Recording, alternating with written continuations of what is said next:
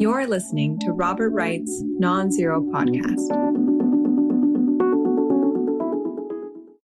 Hello, this is Bob, and I wanted to first thank you for listening to the Non-Zero Podcast, and second, encourage you to, as they say, rate and review us, since we need all the support we can get in the increasingly competitive podcast world.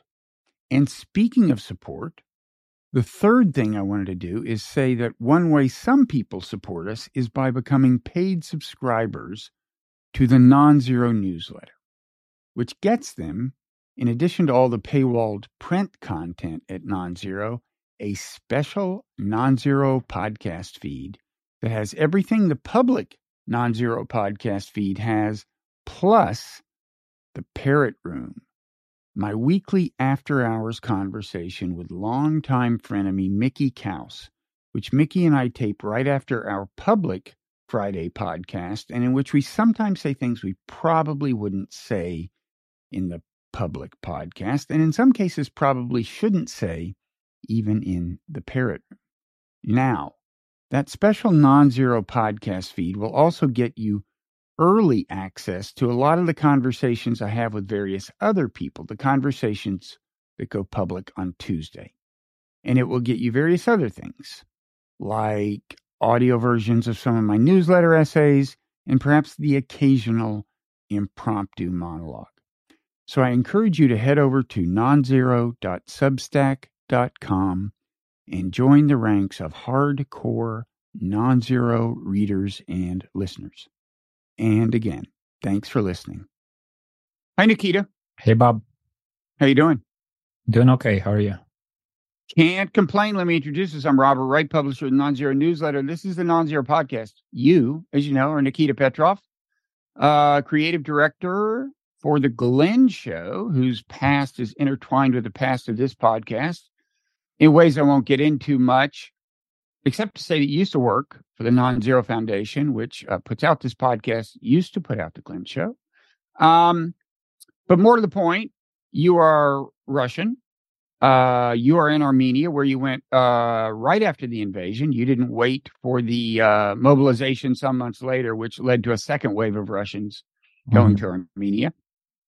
I wanted to talk with you about various things related to Russia and or the war, including, you know, how are things in Armenia? There's a whole Russian diaspora there now, I guess, as a result of the war. How are you being received and so on?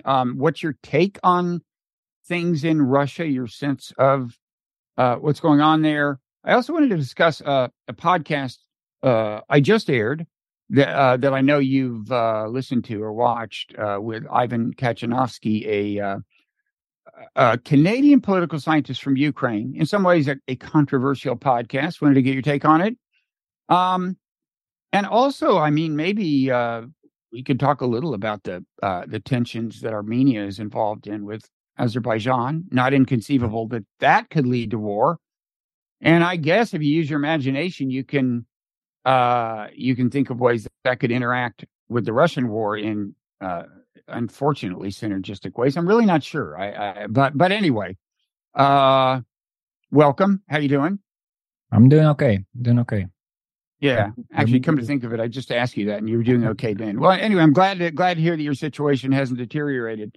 So how are you being well received in Armenia? I mean, sometimes, you know, there's that doesn't happen. There isn't a welcome reception when a country receives a big influx of people from another country. Yeah, I hear there's some of that in Georgia, though I haven't been there myself and reports vary. But Armenia has been extremely welcoming. Armenians seem to like Russians for whatever reason. I guess there are a lot ties to the country, economic, and people go back and forth, and there are a lot of Armenia was part of the Soviet Union, right? Sure. Though not every country that used to be a part of the Soviet Union has a good relationship with Russia. Yeah, I'm told that some don't now. But yeah, Armenians have been extremely nice. In the early months, I would have a conversation with somebody in Russia, with my mother or somebody, and they would worry, how people treat me there. And my answer was, much better than Russians used to treat me back in Russia. Uh-huh. Well, maybe that has to do with where you fit into the Russian social ecosystem, though, right? You were... No. I'm talking about day-to-day, talking to a lady at the grocery store, passerby. Here, I walk the dog every time. There are at least a few people who will stop and pat the dog and ask me how I'm doing and so forth. I think it's partly just like differences between nations. Like Armenians seem to be nicer people. Like on the, maybe this is superficial. Like when I lived in America, at some point the "Hi, how are you? I'm fine. Everybody's great," and everybody's asking "How are you?" It's become a little tiresome because there was a little sense of fakeness to it. Like everybody in America, Nikita. We're a very sincere people, and I wish you all the best, and I mean that.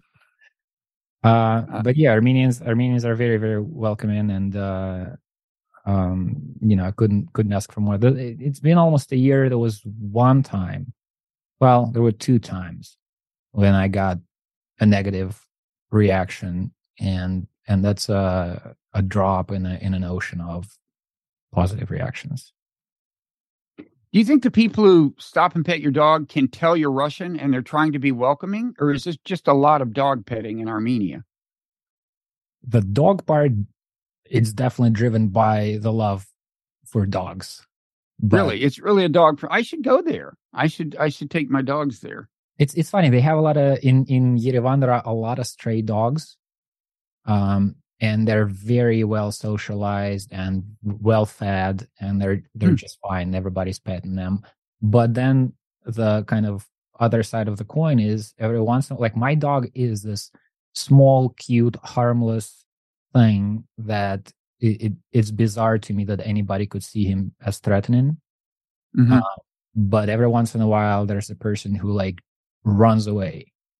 And my guess is these strays haven't always been well-fed, because Armenia has gone through some very, very dark times in the 90s. And I think some people might have had bad experiences with like angry, hungry, violent strays, mm-hmm.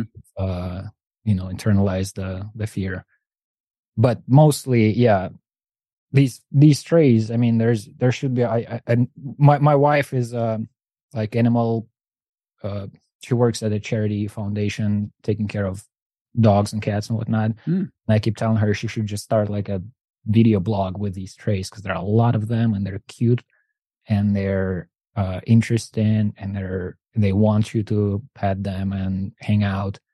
She always brings food, and oftentimes the dog is not really interested. She's like, mm-hmm. "Just pet me. I'm well fed. I'm fine. Just let's hang out."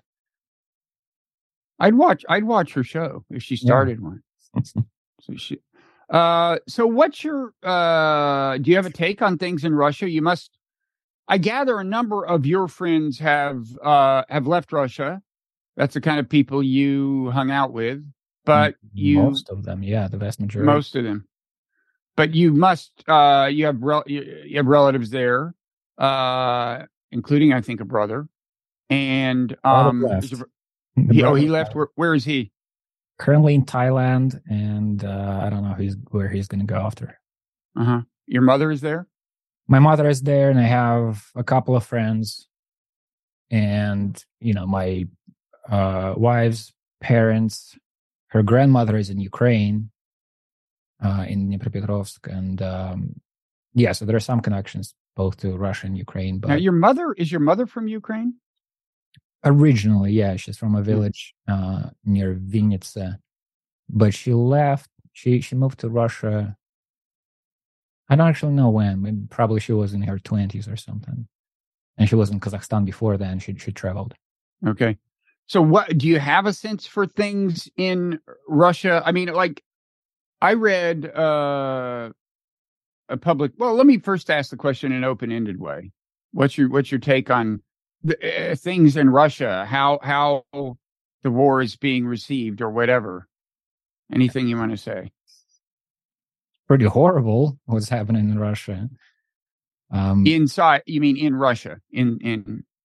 Well, yeah, I mean, the war, immediately after the beginning of the war, there was also a crackdown in Russia that's continuing. People can go to jail for calling a war, mm-hmm. And people have gone to jail for that. And all media, independent media, has been banned, and the rhetoric has been like it. It was pretty over the edge to begin with, and it's been getting steadily worse. It's, let's turn America into nuclear dust and whatnot. Who is saying things like that? I'd like to have a word with him. I think that phrase is from Kiselyov, who's one of the main propagandists on TV. Mm-hmm. But sentiments similar to that have been expressed by numerous people, media personalities, and politicians. Yeah. And then even some government people, Medvedev, former president. Medvedev is off the rails. Like, we haven't seen him like that. Before the war, he was this kind of, people made fun of him and he just slept through meetings. And now he has a Telegram channel, and it the theory that is accepted most wildly is his drinking a lot, because it reads like he's just at home at night, not sober, just talking shit. Like really, just the language he uses is what a low level thug on the street. Mm-hmm. It's so kind of the Rudy Giuliani of Russia. Well, you may not get that reference anyway.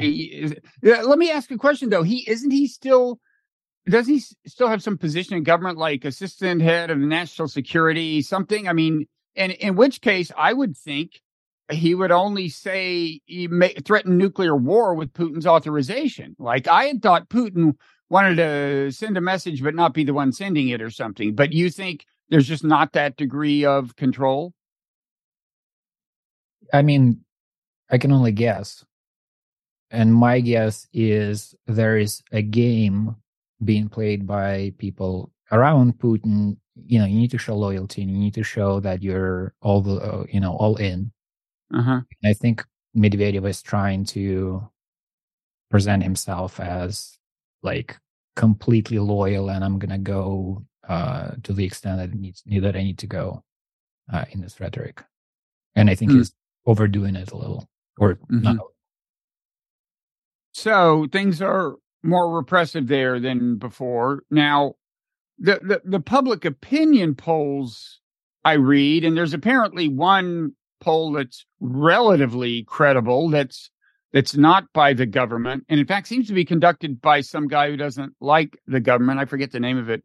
According to that, on the one hand, most Russians say they support the war. On the other hand, when they ask, do you favor continuing the war or moving to peace negotiations, and they make it sound kind of binary, like you wouldn't, it's one or the other. Most people say peace negotiations. And I've also heard that you're getting a higher and higher number for people declining to reply at all, which, of course, could suggest that they're really not at all on board with this, but they don't want to say it. Do you have any sense for the degree of support for Putin, for the war, whether one or both are declining or anything? So on the polls, it's an important thing you mentioned about people who declined to answer the poll. Mm-hmm. And I remember, I don't know how it is now, but I remember a few months ago, I think it was before the mobilization. I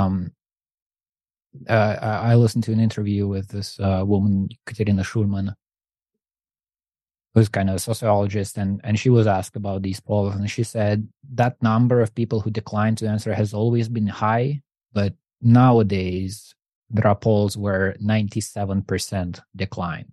So you're kidding. You really can't. I don't know, what exact poll she was talking about, and it's probably not the one you mean. But I think that's an important part. Well, that would seem to nullify all findings. I mean, come on. Yeah. So I don't, and even without that, I don't know. I don't know how you can trust polls from Russia, who's conducting them, how people respond, if they choose to respond. I wouldn't take that as honest expression of their views. It's more a loyalty test. Like, are you willing to say into this microphone or whatever, was this person writing things down? Who would, in a country where you can go to jail for expressing their own opinion, who would just openly talk about their thoughts unless they happen to align with the government policy? So do you have a way of assessing the state of opinion yourself? I mean, does your mother say things or? Yeah, it's anecdotal. It's like a friend of a friend said this, or the immediate circle, or social media. I think there has been a change since mobilization, because suddenly the war became more immediate to Russians. Right? It's one thing to talk about this thing happening over there. It's another when you or your son or your husband might go there. And I think there's less support now, and it's, you know, partly rooted in fear for your own safety. So it's, you know, it's not a, oh, I think this war is unjust now. It's more, I don't want to die. Well, and the two intertwine. I mean, you know, with the Vietnam War, the protesters said very high-minded things. On the other hand, you know, about justice and exploitation and or whatever they said. But on the other hand, the protest didn't gather much momentum until a lot of you know, Americans started coming back in body bags, and there was a draft. Everyone was vulnerable in principle, although there was a loophole for basically affluent people who could send their kids to college and get a deferment. So anyway, so do you have a view on, I mean, you know, the kind of speculation you get here in America is about, well, could the Putin regime ultimately fall? Is there, you know, if the war heads south in a big way and becomes an obvious debacle and they wind up with not even having gained any territory and so on. Do you have any sense for that, for how fluid things are? I think they can be, but I mean, can Putin's regime fall? How would that happen? There might be a coup. And in that scenario, who would organize such a coup? And I'm not seeing people around him who would be able to, who have the whatever it takes, courage, decisiveness, or whatever. I mean, there might be these people. I just don't know. There's been a rise. We've talked, I think, last time we talked. We mentioned this guy Prigozhin, who's the owner of the Wagner group, the mercenary group. He used to be like, it was recently. He had a court case before the war. Against the head of the Echo of Moscow radio station, which has been banned since the beginning of the war. And the court case was the guy alleged that this Prigozhin person is the head of the Wagner group. And at the time, he's like, this is libel, and I'm going to take it to court. And he won.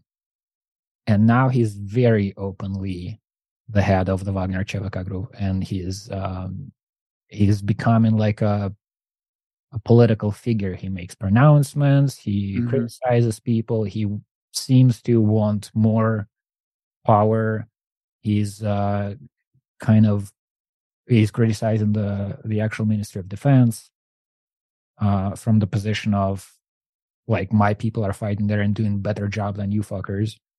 And and that's also like what he's doing is illegal. Like, the reason he originally filed that court case, there's a whatever it's called, article of the criminal code for exactly the thing he's doing. And now he's like open about it. Like, I'm doing this thing and it's good. And he has the he goes to prisons and enlists people there to fight in this war. And there's a video of, guess they got this guy who was in, he ended up in, what do you call it? He was captured by the Ukrainian forces. Ukraine. And, then returned, the Ukrainians returned him in a swamp. I think kind of knowing they were sending him to his death, probably, right? Because he was an avowed deserter. I mean, he as I understand it, this is the guy that they then killed with a sledgehammer and videotaped it or something. I mean, this is like ISIS level stuff. Yeah. And Prigozhin was that was he okayed that, or if not, thought it up, right? That whole and he later presented. There's this guy Milonov, who's one of the more I don't know what word to use.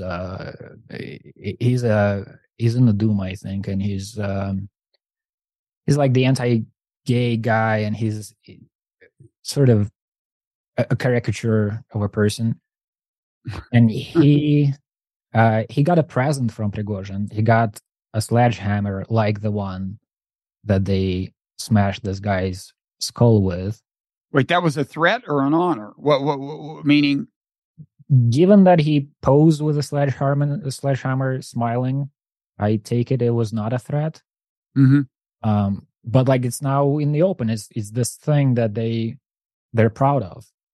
This is interesting because I think my sense is, and this surprises some people, but my sense is that in the past, Putin actually had taken pains to always be on the right side of the letter of the law. In other words, there was an emphasis, like even this whole business of defining this as a special military operation and not a war, that had implications for what he could and couldn't do.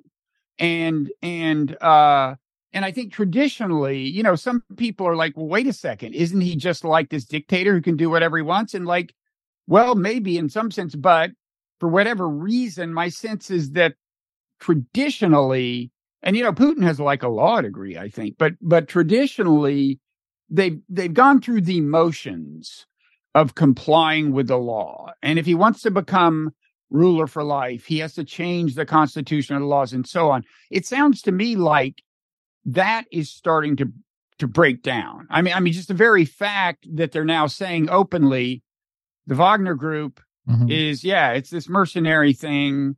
And that's okay, even though you're saying that itself is illegal, not to mention this business of okay, we do videos of sledgehammering people to death and, and then it becomes kind of a joke.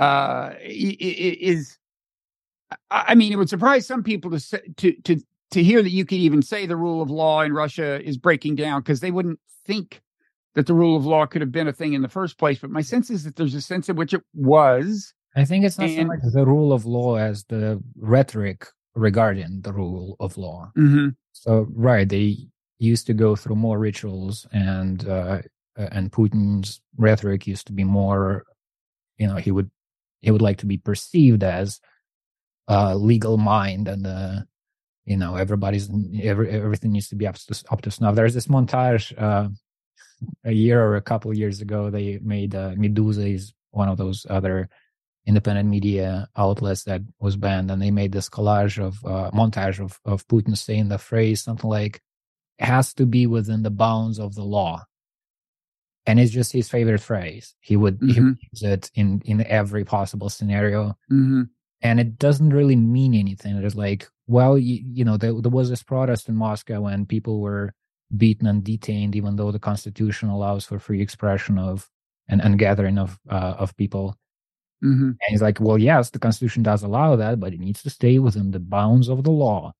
And there's no explanation as to what exactly was out of bounds. But when he decided he wanted to rule for like forever or whatever, didn't he actually make some change, get some change moved through Parliament? He went through those motions, right? Sure. Didn't he do? Sure. And now he's got an election nominally coming up if he doesn't somehow find a way to cancel it in, I think, 2 years, right? Now, is your sense that the election, I mean, granted, he pulls all this stuff to influence the outcome, including, a lot of control of the media and so on. But is your sense that as the way the institutions have operated is that the votes are counted more or less accurately and that all the shenanigans come before the voting? Or no, do you think he could just control the outcome regardless? The shenanigans happen all throughout the process. Okay. So you try to tweak the results at every step so that by the time you're counting, you don't need to tweak them. The results too much, but if you have to, then you will. They might throw that away by the time election runs on, and throw what away? Throw the earlier parts. Maybe just say the numbers. Who's going to question them? Who's going to say it's incorrect? If somebody does, we'll put them into jail. I think he has more of a control over the entire process now. Like if we're talking about 2012, there were a lot of observers, like these people who are. I was one of them. You go to the polling station to prevent shenanigans. I think those are not going to be there this time around.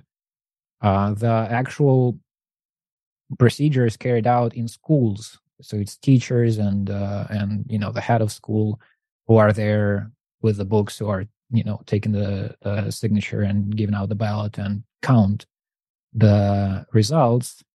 Those are all government workers, and they're under pressure. Now in schools there are these lessons. I think they're called conversations about the most important, something like that. And that's political propaganda. That's why a lesson on why this war is a good one. Mm-hmm. And so by the time 2024 rolls in, these people would have been a part of this propaganda machine for longer than they used to be, and in more ways. And some people will be filtered out. So I don't think getting the numbers right is going to be a problem for him. That said, elections are always a pressure point, and you could imagine like a mass protest movement, if not for the fact that all the possible leaders of such movement are in jail or dead or left the country. Or isn't it also true that a lot of the kinds of people who would have supported the demonstrations have now left the country because of the war? I mean, you participated in demonstrations a while ago. Yeah, pro Navalny protests or something. I forget, but pro Navalny, pro democracy, against for pro free elections. There are a lot of different issues, but that are aligned. And I would think in the first wave of exodus, right after the invasion, in particular, you lost a lot of the kinds of people who might support, be part of demonstrations. My sense is your sense is that there was a difference between kind of the first composition, first wave and the second wave. My sense was that the second wave would be more likely. My guess was that the second wave would be more likely to include people who really weren't that politically motivated per se, weren't anti-war per se, just didn't want to be sent to the front. Right. But does that make sense to you? That's one part of it. Yeah, I think there are differences. That's one part. So there's a larger portion of people in the second wave who it would stay if not for personal risks. Mm-hmm. But then the other thing is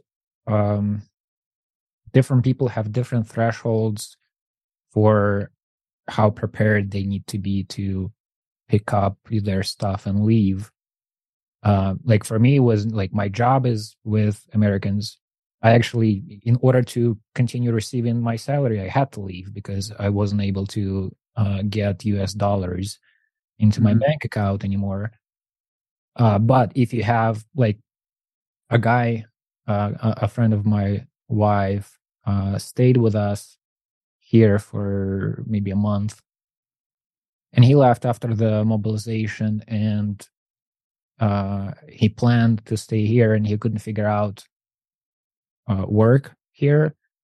And that was one of the reasons he came back. He wants to leave again, but he needs to save money. He needs to figure out how to feed himself if he leaves.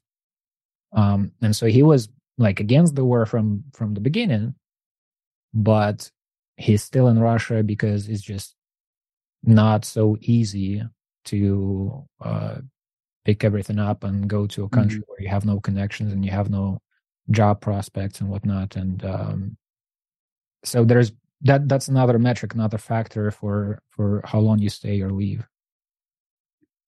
But I would think that the numbers that have left, I mean, you hear like, I don't know, a few 100,000 on, that's the kind of number I get, is, you know, given how kind of specific the demographics involved are, could have a significant influence on Russia's future. I mean, a lot of tech, I would guess the number of tech savvy people, creative people, the kinds of, cosmopolitan, and I'm sure Putin is probably in some ways happy to see him go. They're obviously a lot more kind of pro-Western people, especially in that first wave, probably Western-leaning people. But it's kind of sad. I mean, it has, I think, probably implications for Russia's economic future and political future. I think so. Yeah, I mean, some people left and then came back because they thought they're going to be okay in Russia, and they are more. I'm trying to think of ways to not use loaded language, like yeah. Karina and I, we met with some friends, not close. That's your wife. Yeah, that's my wife. And it's like this woman and a man our age, more or less, maybe a little older, and they're professionals in their fields. And I don't know why the guy is not concerned about his own, like mobilization, whatnot. Maybe he has connections that, and he's going to be protected, or I don't know. But they do think that the regime is rotten, the entire system in Russia is rotten, and they think that the war is inexcusable and all that. But it's a different kind of, they're more detached than we are. It was a weird conversation because we're like, on the one hand, we seem to be on the same page as to, there's no dimension of this that they support, but they're fine being in Russia and doing their thing, and they're just kind of put a barrier between themselves and what's going on around them, and they like grow as professionals and try to do good in their vicinity. Mm-hmm. But then you ask him, like the guy who works in the movie industry, and I asked him like, okay, so like, but one part of the reason I left is I don't understand what I can be doing in Russia that would be beneficial. I can see what I can attempt to do and then be put in jail. But I don't know what do you do to improve the situation? So I asked him, so you work in the movies, what kind of movie would be good for the country? And we just didn't understand one another. He started talking about like maybe a really good movie about the Second World War that's not as the ones they're making now, completely slanted, and there is just facts are gotten wrong if you do it well. And I don't understand how a war movie helps Russia right now. Like, just I thought, and I even kind of prompted him, like, I thought maybe, a documentary about the Stalin's purges or the 1990s, the roots of this regime, or I don't know, something about mental health and how you shouldn't beat your children.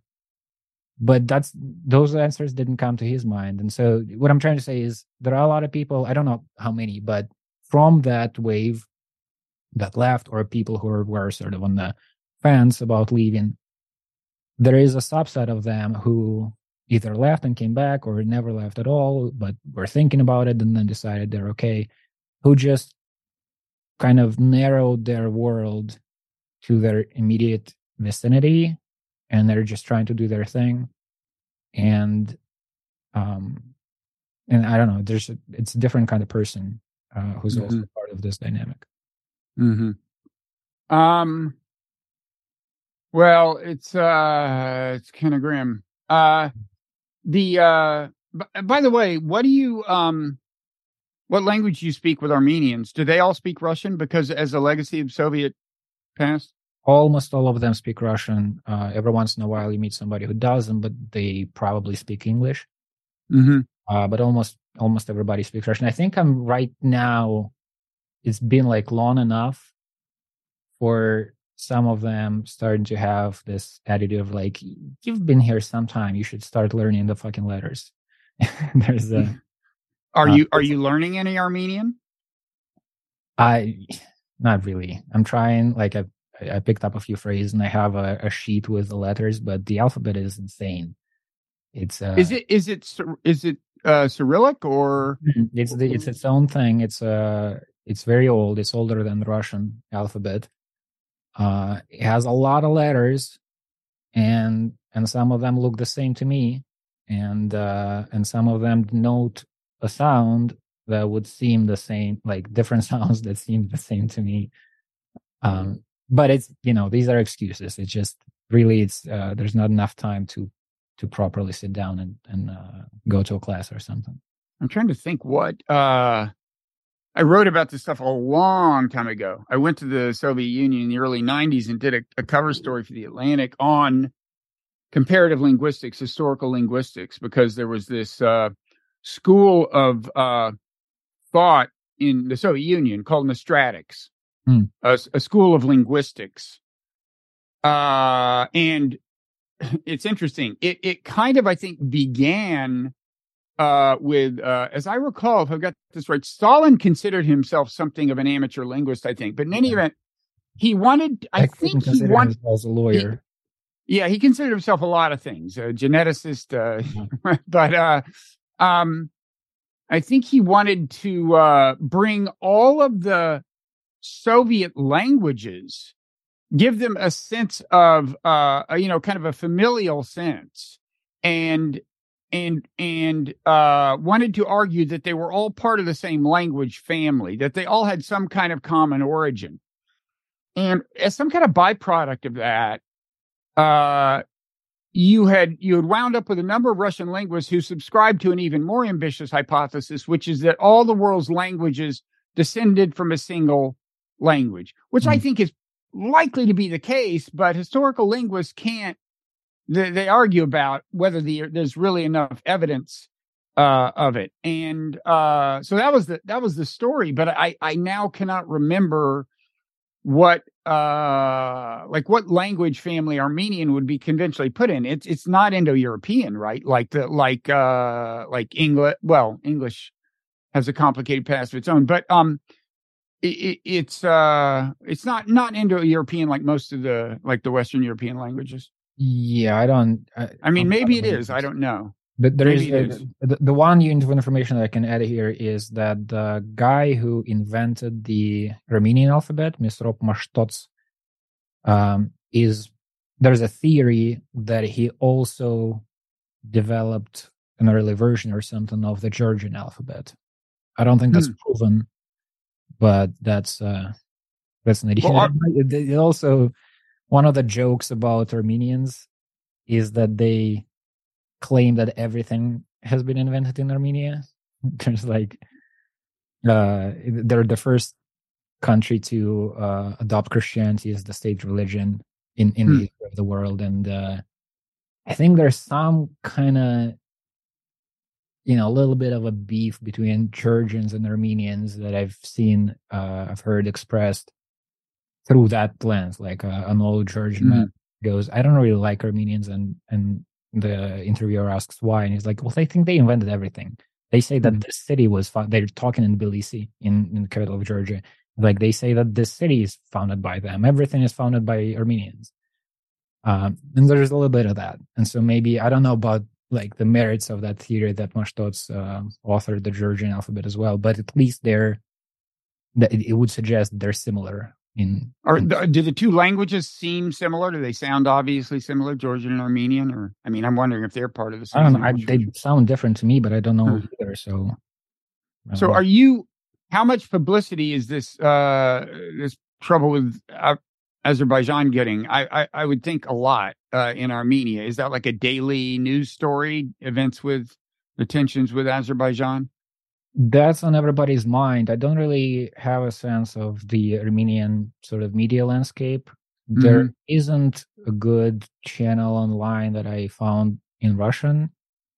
And from what I see, the Armenian ones are also not like really well developed, though I can say for sure. But it's certainly on everybody's mind, and a bunch of people that I talk to here, you know, they say, you said at the beginning of the conversation that this might lead to a war. A bunch of people told me this will lead to a war. It's just a question of when. And they told me that this is what everybody thinks. And so we're just waiting for the other shoe to drop. There is the disputed region, Artsakh or Nagorno Karabakh, is now under blockade from Azerbaijan. Though I don't know the... you know, that's like an Armenian enclave within Azerbaijan?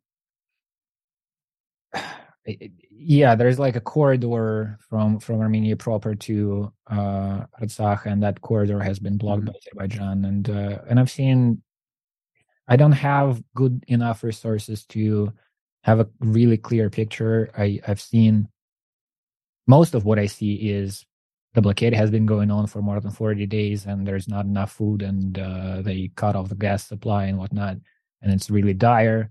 And then I saw people like on Twitter saying this is Armenian propaganda and everything is fine, and I don't trust that latter source.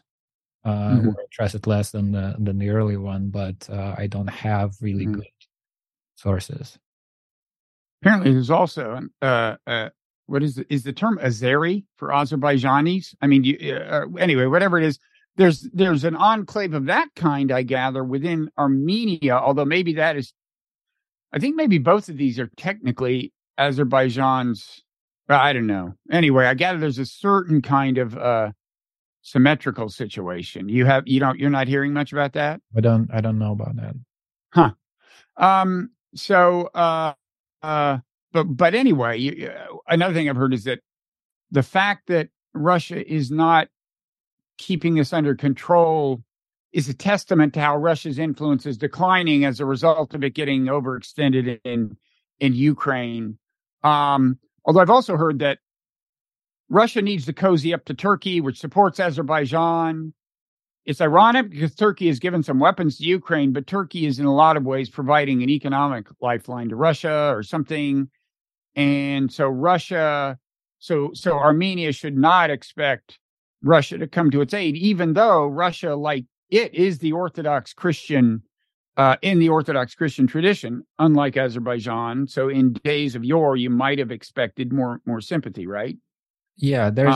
I've heard both theories. It's like nominally the role of Russians there is to be the peacekeeper and to just keep the two parties not fighting, not escalating.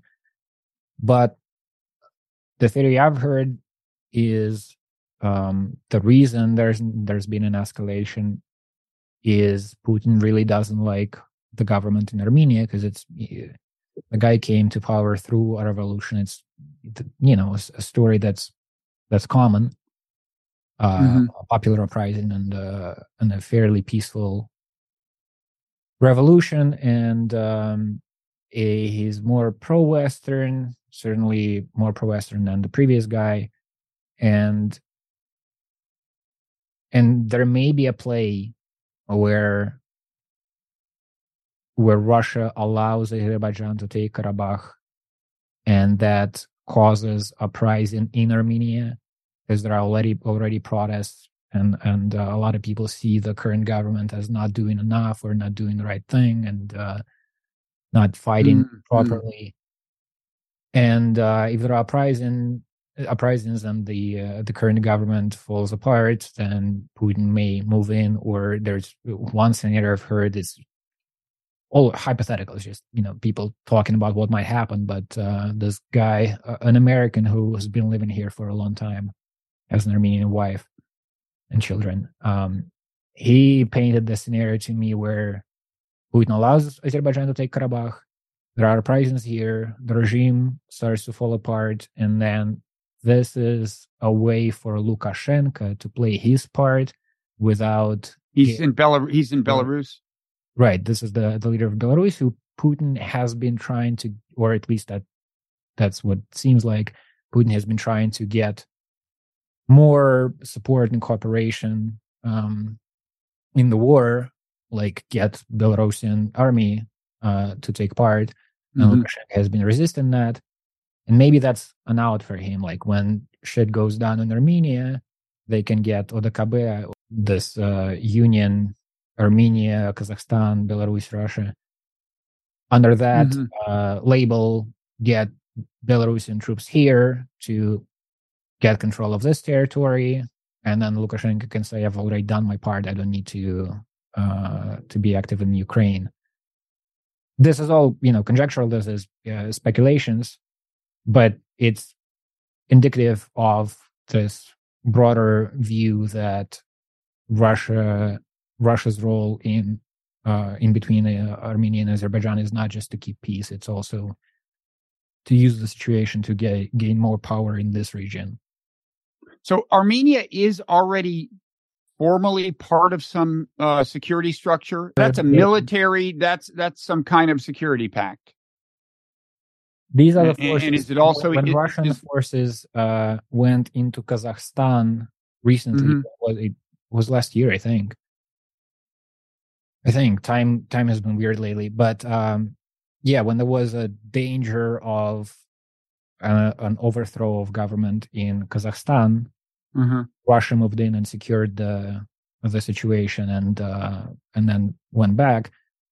And that was on paper. That was not Russia. That was this security alliance acting on behalf of the current regime in Kazakhstan. Well, this makes it kind of really weird that Russia wouldn't be on Armenia's side in the Azerbaijan thing, because Azerbaijan's not part of the security structure, right? Right. And a lot of Armenians are saying we should leave that. I would think, yeah. I mean, what's it for? Yeah. I mean... Wow. I was trying to think, I was listening to a podcast about this, and I was, for the first time, thinking, wait a second, is this the way the Ukrainian war gets bigger and more out of control, like through this outlet? And it wasn't that, because traditionally I've been like everybody else thinking, wait a second, it's like NATO gets involved, it becomes, or nukes get involved, kind of the obvious forms of escalation and expansion. And I started wondering about this as, it's like when you read like a history of any of these great wars and how they start, it's not infrequently some weird thing that wasn't on the radar screen that takes it to the next level. And but on the other hand, I couldn't think of an obvious scenario, but on the other hand, I can't rule it out. I don't know. I had the thought when Pelosi flew to Taiwan, and I read that news. It was like 4 a.m. or something. I couldn't fall asleep, and my mind was in this kind of twilight zone of half asleep, half awake. And I saw the tweets or whatever about Pelosi flying to Taiwan, and China was doing these military exercises as a response to that. And I thought maybe the Ukrainian war is not about Ukraine at all. Maybe it's the first, domino in a world war that just has many different fronts. Yeah, but you do think that Russia's point of view, Ukraine began as being about Ukraine. Or do you think that actually Putin has some grand design? Because I don't think he's in a position to execute a grand design at this point. I mean, if it was part of a grand design, something went wrong, because I don't think he wants NATO to get involved in this if he's smart. I don't know. Certainly it's changed. His plan, whatever it was, wasn't what's going on now. That's safe to say. And what his vision for the future, I don't know. I intuitively, sort of like emotionally, I do have this sense of, like when COVID started, I think a lot of people felt, and Putin, one of them, felt that this is a pivotal moment in history. And And whatever you plan to do with history, you might as well start doing it now. There's like rules are falling apart. The different approaches that you used to adhere to are now set aside. I mean, I don't know. It's not very. I don't have like a coherent, rational explanation of that view. But it's like, you know, there used to be this thing about protests in Russia and whether people are allowed to gather or not, and people would argue and whatnot. And then COVID happened, and you can just say no, just no gatherings except for the ones that we decide to. Like a lot of things, like the order that used to be there morphed and changed, and part of it fell apart, and borders closed.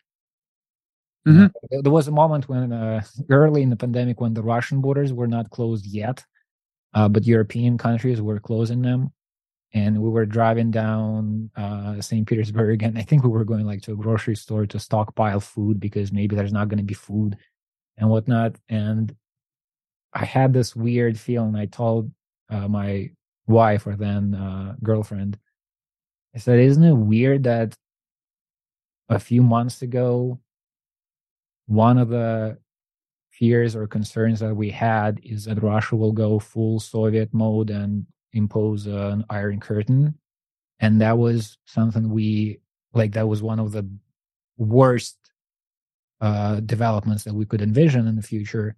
And now, as good liberals, we're supposed to criticize the government for not closing the border soon enough because there's this disease going on.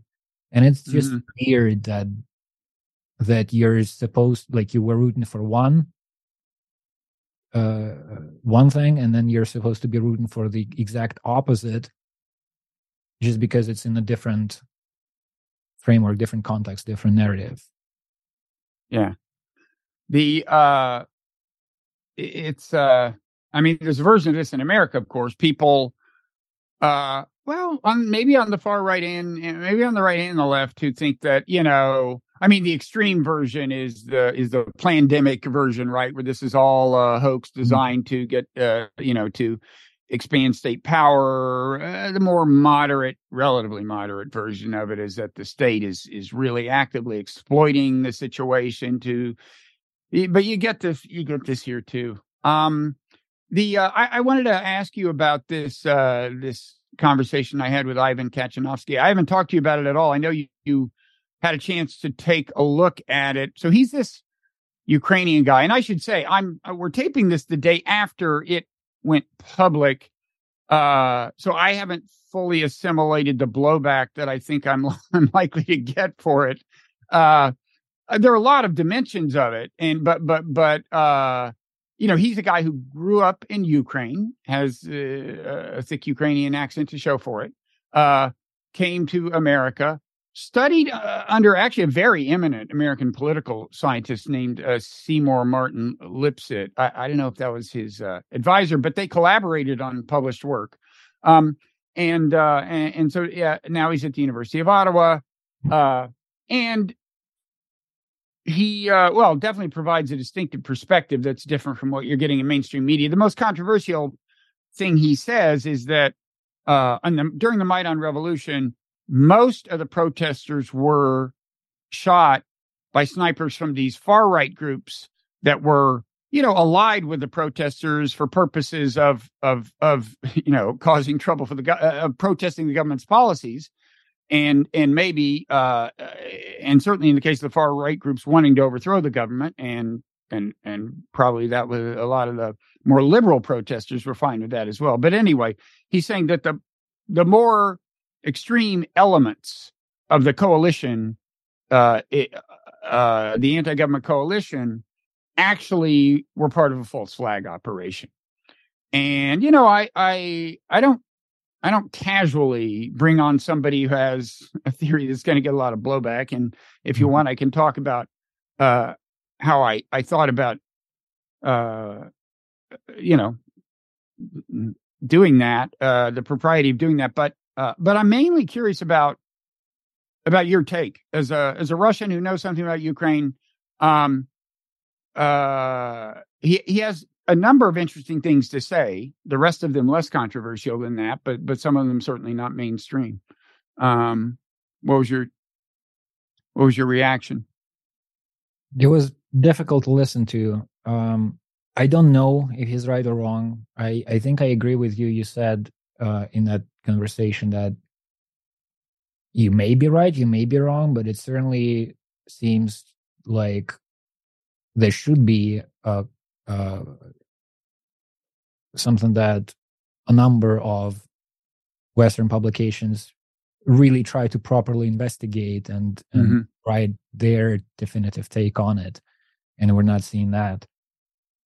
I mean, we've seen a little of, there is a New York Times video assessment that he talked about and was dismissive of, but yeah, my sense of the Western media's coverage of the whole war is that, you know, we think of ourselves as being on one side, and you get the kind of coverage you get when that's the case. It's not unusual. This is the way information processing works during wars. But I certainly wouldn't expect his thesis to get a lot of vigorous investigation from Western media. Now, you're saying that particular part of the conversation was difficult. The entire conversation was difficult for me for like personal reasons, because like I'm sure you're going to get some comments for that conversation calling you a Putin apologist as. Oh, I already get that, but right. for much more, for saying, you know, much more closer to the mainstream things. Right. But yeah, that. I mean, if you even say that you think NATO expansion made this war more likely, you get that. Sure. But go ahead. Sure, and it's not. You know, I agree with you that this is not a. Usually, this is not a very substantiated and rigorous, critique. Of you're just trying to figure out what happened. But listening to that conversation, I felt like a Putin apologist. Like I was criticizing kind of myself. There was a voice inside my head being kind of annoyed with me even, you know, trying to learn these details and think. So about... you mean you felt... Wait, now I'm confused. You sounds like there's a complicated network of voices in your head. What? Which one is the Putin apologist? Well, it's like you can look at many, many different causal chains that led to the war, and you can point to different parts of the Ukrainian political landscape as problematic. You know, it's not like it used to be this beautifully functioned democracy with strong institutions, and then Russia rolled in. And you can talk about whatever the nationalist or neo-Nazi roots of the Azov battalion, or et cetera, et cetera, et cetera. And all of those things, like if you're a social scientist or a historian or a journalist studying this, you need to be looking at these things and need to be figuring it out. Mm-hmm. But I, as a private person, listening to that conversation, felt whatever the details are, we're still in a war that didn't have to happen. And and it's Russia who invaded the country, and it's Russia who's bombing these cities, and there are people who die or lose homes, and civil infrastructure is destroyed, and whatever the situation was in Ukraine before that, it doesn't excuse this. It doesn't. And so, and I understand that when you're having this conversation, you're not excusing the invasion. And I don't think he is. I don't think he is. Yeah. But it is difficult to listen to because no, it's a visceral reaction. Yeah. And that's what's interesting to me. I mean, I will say, I was happy to hear him kind of, well, for example, with a neo-Nazi thing, he noted the fact that somebody like the Azov Brigade has neo-Nazi roots, whatever. And I said, so that's what Putin is referring to when he talks about like denazification. And Kachanovsky said, yeah, but that's Putin propaganda. Because The fact is, there is not a strong neo-Nazi element within the government. So that's just propaganda. There were several times... the neo-Nazi element within the Russian military and I mean, depending on how you define neo-Nazi, you can say that the entire rhetoric of the Russian propaganda machine is well, it's like when you're smashing people's heads with sledgehammers and circulating the videos, what does it matter whether you call yourself a Nazi? I mean, this is the kind of thing that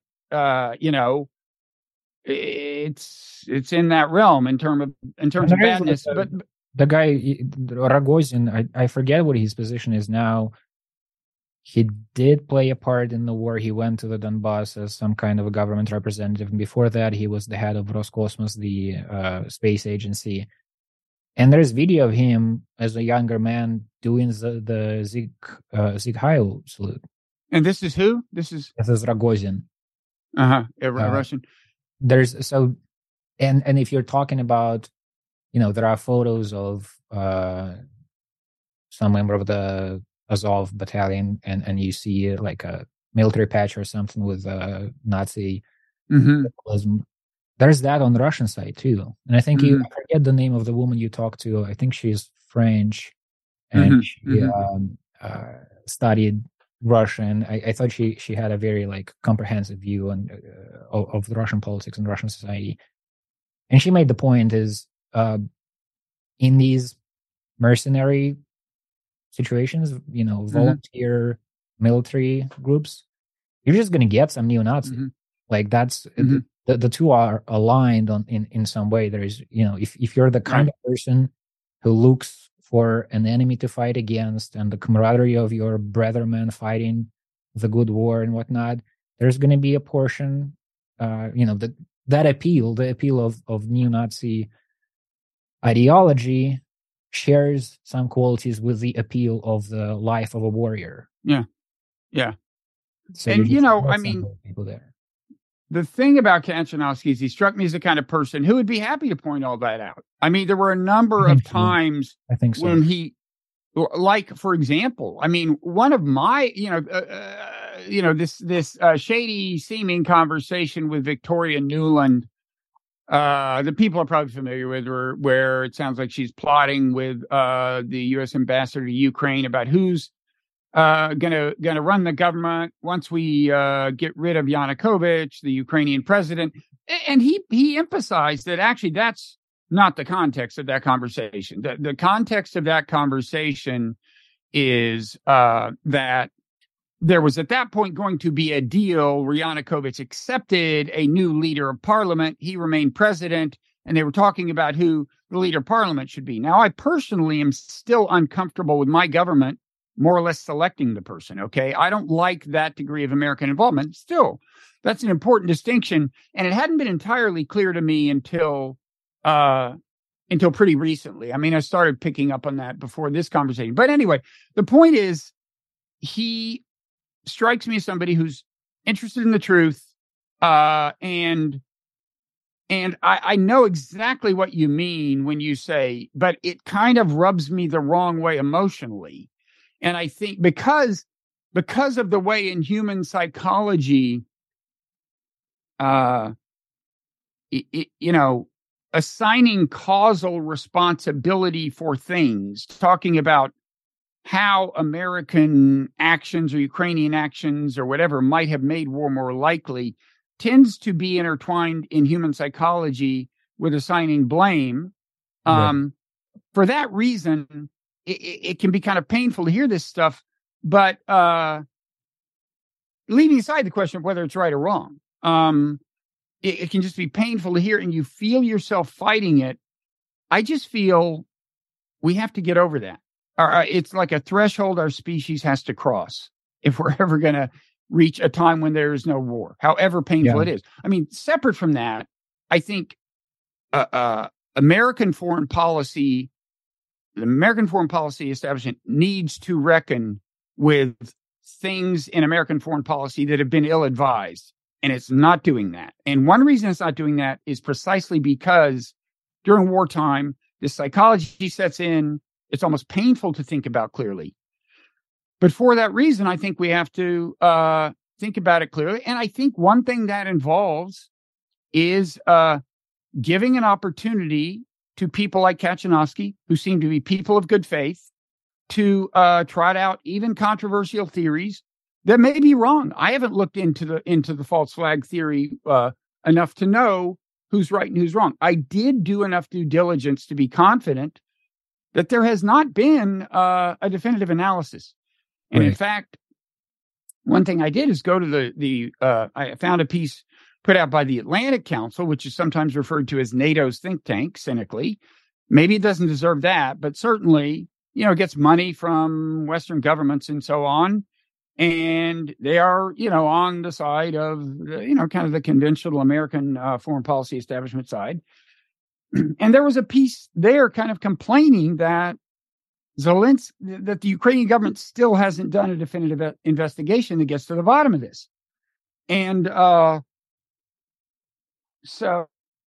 you know, and I looked around and, you know, all I think is that there is enough uncertainty about what happened that day still, so far as I can tell, that people with conflicting theories should be allowed to have their day in court. And the fact that it's uncomfortable now during a war is, to my mind, all the more reason you have to give these people a stage, you know, a pedestal.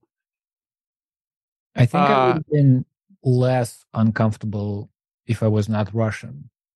Because a part of this uncomfortableness comes from, you're right, so maybe something, you know, that there, you can critique the American approach. Maybe America contributed to this. You can critique the approach of the Ukrainian government, and maybe they contributed to this. But surely Russia is the force that made the biggest contribution, right? And so for me to focus, to look into, to spend time looking into these other areas feels like, you know, one reason a Russian might do that is because they don't want to look at their own country's fault in this. Mm-hmm. And I think if I was American or Ukrainian, I think it would be, I would feel better about trying to look into my own backyard and trying to figure out, you know, what feels like, you know, closer to my responsibility. Though the question of responsibility of an individual or a private person is also a complicated one. Like, I don't know what I should have done differently. Like, I wasn't at those meetings. I wasn't at any table. You know, what was I supposed to do for this to not happen? Or what am I supposed to do now? This is a more important question, and I don't have an answer for that either. And so I think there is another part of it. Like, I sometimes feel this when you start looking at stuff, and you end up in some conversation where you're trying to analyze different parts of it, and it starts to feel like is this your pastime now? Like, this is not consequential. You're not. After this conversation, you're not going to go and do something about it because you don't know what to do. Mm-hmm. And so even having these conversations sometimes you feel icky because there are people dying and you're not doing anything about that. And instead you're talking about it.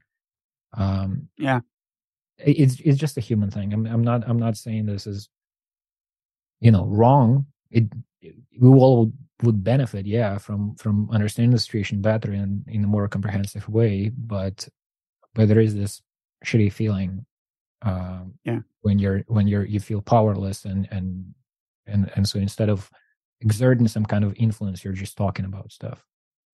Yeah, no, I know what you mean. And you know, we're all.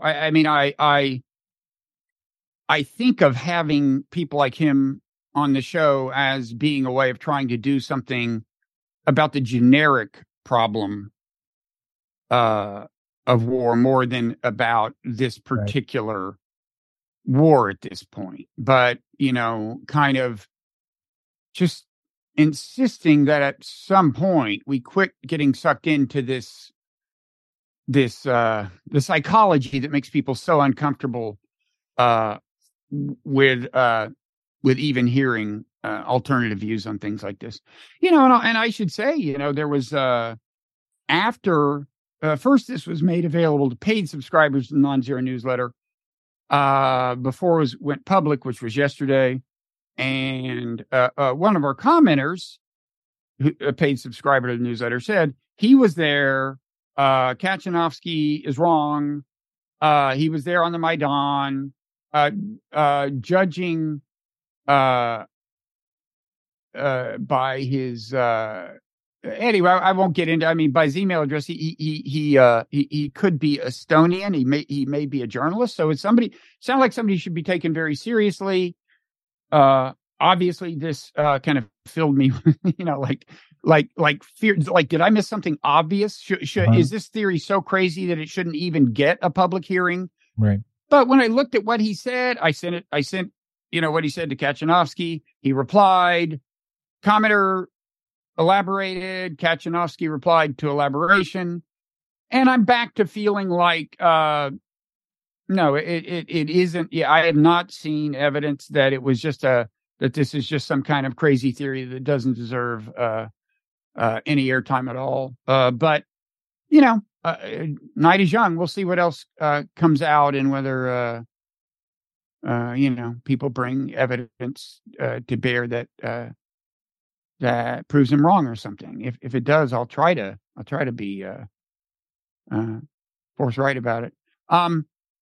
What if he's right? What's the consequence of that? What's that? What if Kachanovsky is right? What is the consequence of that? Like, how does that change the way we relate to this war now? I mean, as I said, I think of bringing. I think the answer is probably not much. And it probably shouldn't. I mean, my view is Russia violated international law by invading a sovereign country. I take international law very seriously. So you want Russia not to be rewarded for this. That takes care of that. At the same time, I think it's important to look at things in American foreign policy that made this whole mess more likely than I think it had to be, even though we are not the ones who violated international law. And then again, more generically, I just think we have to try to, you know, there needs to be a kind of evolution of human psychology in a certain sense. Mm-hmm. That this is something I probably shouldn't even talk about without thinking it through more clearly. But the sense in which I just think we need to resist the kind of football game mentality, even during war, if that makes sense. I don't know. I mean, I think as long as we succumb to that, and as long as every time there's a war, anyone who tries to complicate the narrative is deemed an apologist for the other side and expelled from polite discourse. I think as long as that dynamic is in play, we will not get to a world without wars. And we really have to do that, not just because wars are bad, but because more and more there are these global problems that we need to solve together. And I think they go well beyond climate change and have to do with various kinds of weapons of mass destruction and other things. And so... that's my view, but I agree that like at this point, this thing is just in motion, this mm-hmm. war. Mm-hmm. And it would be bad if Putin wound up with positive reinforcement. Mm-hmm. Like you know, at the same time, I don't think it's realistic to expel Russia entirely from, you know, all land they've taken, including Crimea and so on. So it's a very complicated situation, but I don't know. Anything else you want to say about anything? Well, a stray thought on the nationalist involvement in Ukraine. I don't know if that's pertinent, but comes up in my mind every once in a while. Like I remember when before the war, when Maidan happened and people were talking about the nationalist involvement as like a bad sign in the situation in Ukraine. My thought. You mean the kind of far right nationalists in Ukraine? Yeah, well, just the fact that there were these, you know, the right sector and all that. Mm-hmm. And I sometimes thought, well, maybe this is the reason they managed to accomplish what they accomplished, because the nationalists, they tend to be more organized and more militant and more, you know, willing to take risks and whatnot. And I remember in the history of the Russian protest movement, there was this time, you know, end of 2011 to, you can draw the line in different places, but say until 2014 with the annexation of Crimea, maybe earlier than that it ended. But there was a time where there was this anti-Putin, pro-democracy movement that included everybody from all sides of the political spectrum. Mm-hmm. And I was at these protests, and I don't like nationalists. I don't like, certainly not, you know, neo-Nazi types.